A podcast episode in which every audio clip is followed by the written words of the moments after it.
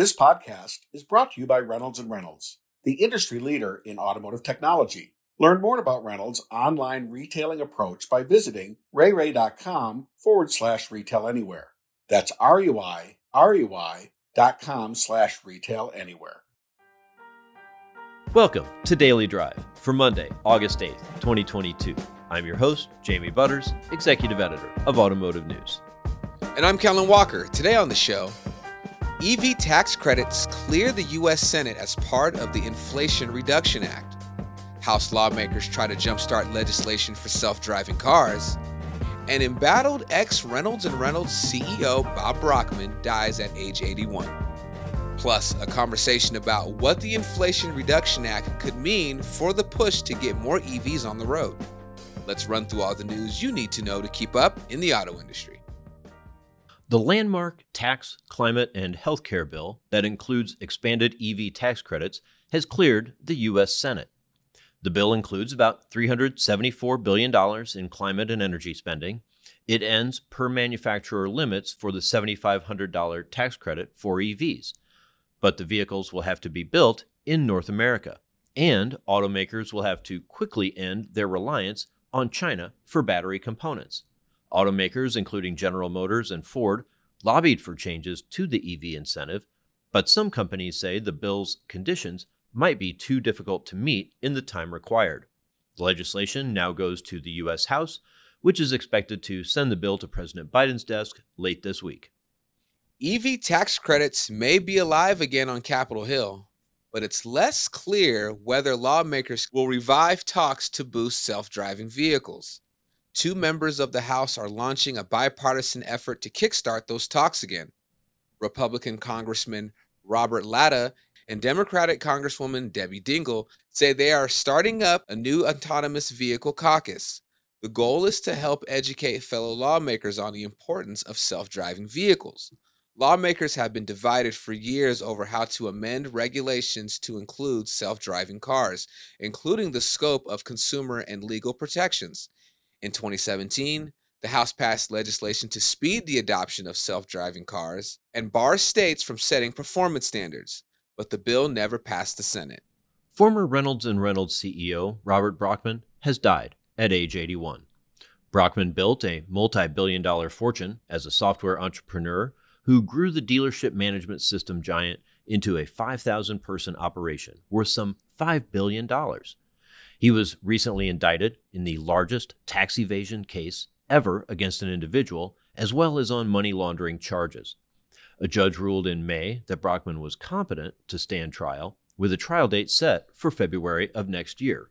Brockman's attorney said he was suffering from dementia, and in the end, he was undergoing home hospice care.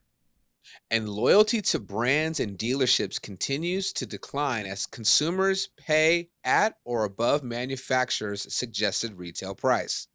That's according to new research by Growth from Knowledge Automobility. According to the research, 80% of car buyers paid at or above the sticker price in May and June. On top of that, 31% of buyers who paid above sticker price said they would tell others not to go to the dealership that they used. 27% said they would not return to the dealership for service, and another 27% of responders said that they would not buy from the same brand if they were charged more than the sticker price. And those are today's headlines, Jamie. It looks like automakers like GM and Ford got what they wanted from the Inflation Reduction Act. It includes changes to the EV tax credits. But it also sounds like this is a complicated mixed bag for the industry. What are we still trying to sort out? Yeah, the uh, North American manufacturing requirement definitely plays to the advantage of GM and Ford, but it's still a real challenge, especially for those outside of the companies, to realize and to just decipher which vehicles have batteries that will qualify for the tax credits come 2024 and 2025. Uh, we know that the imported vehicles and expensive ones will get ruled out very quickly.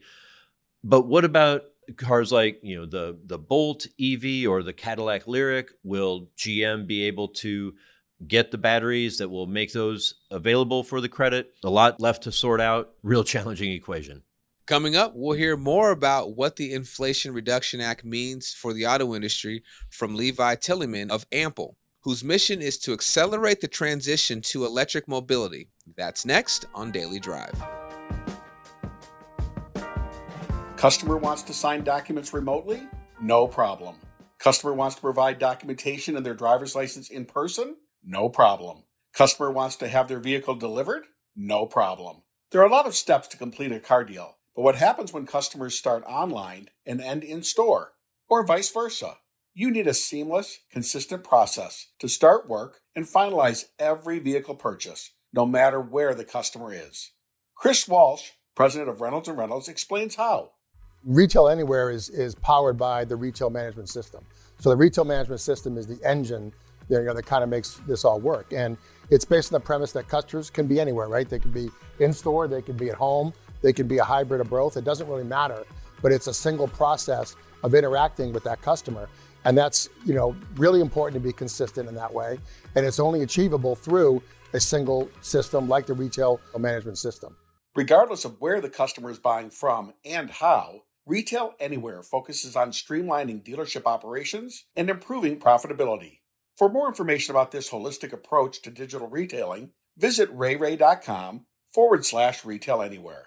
That's R E Y, R E Y dot com slash retail anywhere. Welcome back to Daily Drive. I'm Jamie Butters with Kellen Walker. EVs are playing a big role in Democrats' push to address climate change. That was reflected in the trillion dollar infrastructure package that President Biden signed into law late last year. And now that push is getting another legislative boost from the Inflation Reduction Act, which could head to the president's desk by the end of the week. We're still sorting through winners and losers in the auto industry and trying to dissect the complicated likely effects of the legislation. On the latest edition of Shift, a podcast about mobility, our own Pete Bigelow talks with Levi Tillemann Vice President of Policy and International Outreach at Ample. They discuss the legislation and what it means for Ample's vision to get a billion electric vehicles on the road globally. Here's part of their conversation. Let's fast forward to last week when the Senate unveiled the Inflation Reduction Act, which has profound ramifications, I think, for electric vehicle developments in particular and reaching climate goals overall. What's your initial take on on after reading the 721 page proposed bill? Uh, is this a substantial step forward? Well, I would say my first take is industrial policy is back, baby, in a big way. I wrote a book called The Great Race The Global Quest for the Car of the Future that published in 2015. And the main thesis of that book was that big innovations in heavy industries with long investment horizons require a policy catalyst to get off the ground. And what we see in the Inflation Reduction Act of 2022, or sometimes people call it the IRA. So I'm going to put that terminology out there. I'll probably say it again and again because Inflation Reduction Act is a little bit of a mouthful. But what we see in the IRA is one of the most interesting, sophisticated, and aggressive efforts at industrial policy that has been made outside of the People's Republic of China in the last three or four decades. The goal of the Inflation Reduction Act of the IRA is to bring as much electric vehicle manufacturing online as quickly as possible in the United States and North America more broadly, and to provide really very aggressive incentives for consumers to purchase those vehicles that are manufactured in the North American area. I'm curious. You used the word sophisticated. Is this uh, does this mark a a new chapter of sorts, a more mature chapter in in U.S. policy for climate? I would say so, and I would say it also bears the fingerprints of one of its key architects, Senator Joe Manchin, of West Virginia. I have spent a lot of time with Senator Manchin's office over the past 18 months. And the message coming from Senator Manchin's staffers has been very clear. The senator is very concerned about relying on China and other countries that are not necessarily aligned with US interests for the battery cells that are used to power electric vehicles and the components that are used to build electric vehicles. He sees that as a key strategic weakness of the transition to clean energy. And I think one thing that has always been exciting and it's been a you know promise of the transition to clean energy is that we're no longer going to rely on world oil markets that can be very capricious. But I think Senator Manchin realized that if we're relying on China and Russia and other countries that are not necessarily friendly to the United States for the critical minerals and the components that are required to build electric vehicles, that doesn't put us in a better position than relying on the world oil market. Um, and so Senator Manchin really wanted to build a domestic EV manufacturing system that started with the precursors required to build battery cells and ended with a recycling system for electric vehicle batteries and components. And this bill takes huge strides um, in that direction. It's fascinating to read many of the things that we thought were important in building out a EV manufacturing ecosystem are represented in this bill. It is a bill that is going to require a lot of the automotive industry. It's going to require a huge amount of onshoring of US manufacturing capacity. Uh, Senator Manchin likes that because these are good blue collar jobs. But, you know, it, it could herald a massive transformation of the automotive and industrial ecosystem, not just for the United States, but for the world. Let's stay with Senator Manchin for just a second. You've had this bird's eye view, you know, connecting with him in his office for some time. It seemed to strike a lot of people by surprise last week when when he and Senator Schumer reached an agreement on what this legislation would look like. A surprise to you, or give us an idea of what this bird's eye seat his his uh, looks like over the you know months or years that you've been involved. Well, you know, it's really tough to say how clearly the senator's office understood their end game from the very beginning. That said, the messaging out of Senator Manchin's office has been fairly consistent and fairly clear. He has always said, I am not walking away from a clean energy bill. And I think that it would be important to pass a significant clean energy package. Now, that said, he has also consistently over the past 18 months walked away from clean energy bills. And I think that people have been incredibly frustrated by this dynamic. A lot of people talk about Lucy with the football. I don't know if you remember that scene from Charlie Brown where Charlie Brown is trying to kick the football and Lucy just pulls it away at the last second. And people felt like that was what Senator Manchin was doing with these various clean energy bills that were uh, being brought to the Senate. But you know what ended up happening last week was absolutely fascinating. The Republican leadership basically made a threat to the Democrats that they were not going to support another critical piece of legislation um, surrounding semiconductor manufacturing, the CHIPS Act. And this is a you know, 50 some billion dollar bill that seeks to onshore semiconductor manufacturing to the United States. And the reason for that is that things are getting kind of dicey in Taiwan. Taiwan manufactures about 90% of the semiconductors in the world.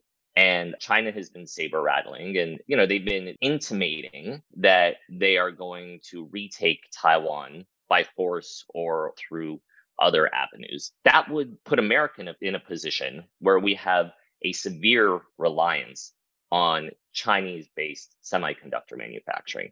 Um, so Mitch McConnell was kind of blackmailing the Democratic leadership, and he said, I'm not going to support this CHIPS Act if you pass a reconciliation bill that pursues these clean energy and climate goals that you are planning on pursuing. Now, this is a little bit arcane, but hang with me for a second. The CHIPS Act requires a clean passage through normal order, which means that it can easily be filibustered if there are not 60 some senators in support of it. And so if, if Mitch McConnell got up and he told his people to block it, it would be fairly easy to block because it needed a super majority. The IRA only requires 50 senators because it's a budgetary bill. And so it's being passed through a process called reconciliation. What Manchin and Schumer did is they basically said to McConnell that they had killed the reconciliation bill. In response to that, McConnell, he allowed the passage of this huge CHIPS Act. And then four hours later, Manchin and Schumer sort of did the Lucy with the football trick, but this time to the Republicans. They turned around and they said, you know what? That reconciliation bill we said we weren't going to do, we are going to do it. And so Manchin really pulled off an incredible legislative coup. In fact, two incredible legislative coups uh, within the space of a number of hours um, last week. I mean, this is the kind of stuff that we just don't see in Washington. Levi Tillemann is Vice President of Policy and International Outreach at Ample. He spoke with our own Pete Bigelow on the latest edition of Shift, a podcast about mobility. You can hear their entire conversation on Shift wherever you get your podcasts. That's Daily Drive for today. I'm Jamie Butters. And I'm Kellen Walker. Thanks to Automotive News coordinating producer Jake Neer for his help on today's podcast. You can get the latest news on the Inflation Reduction Act, electrification, and everything happening in the auto industry at autonews.com. Come back tomorrow for a look at why industry forecasting is getting tougher. If you enjoy the podcast, remember to like, leave a review, and subscribe so you never miss an episode.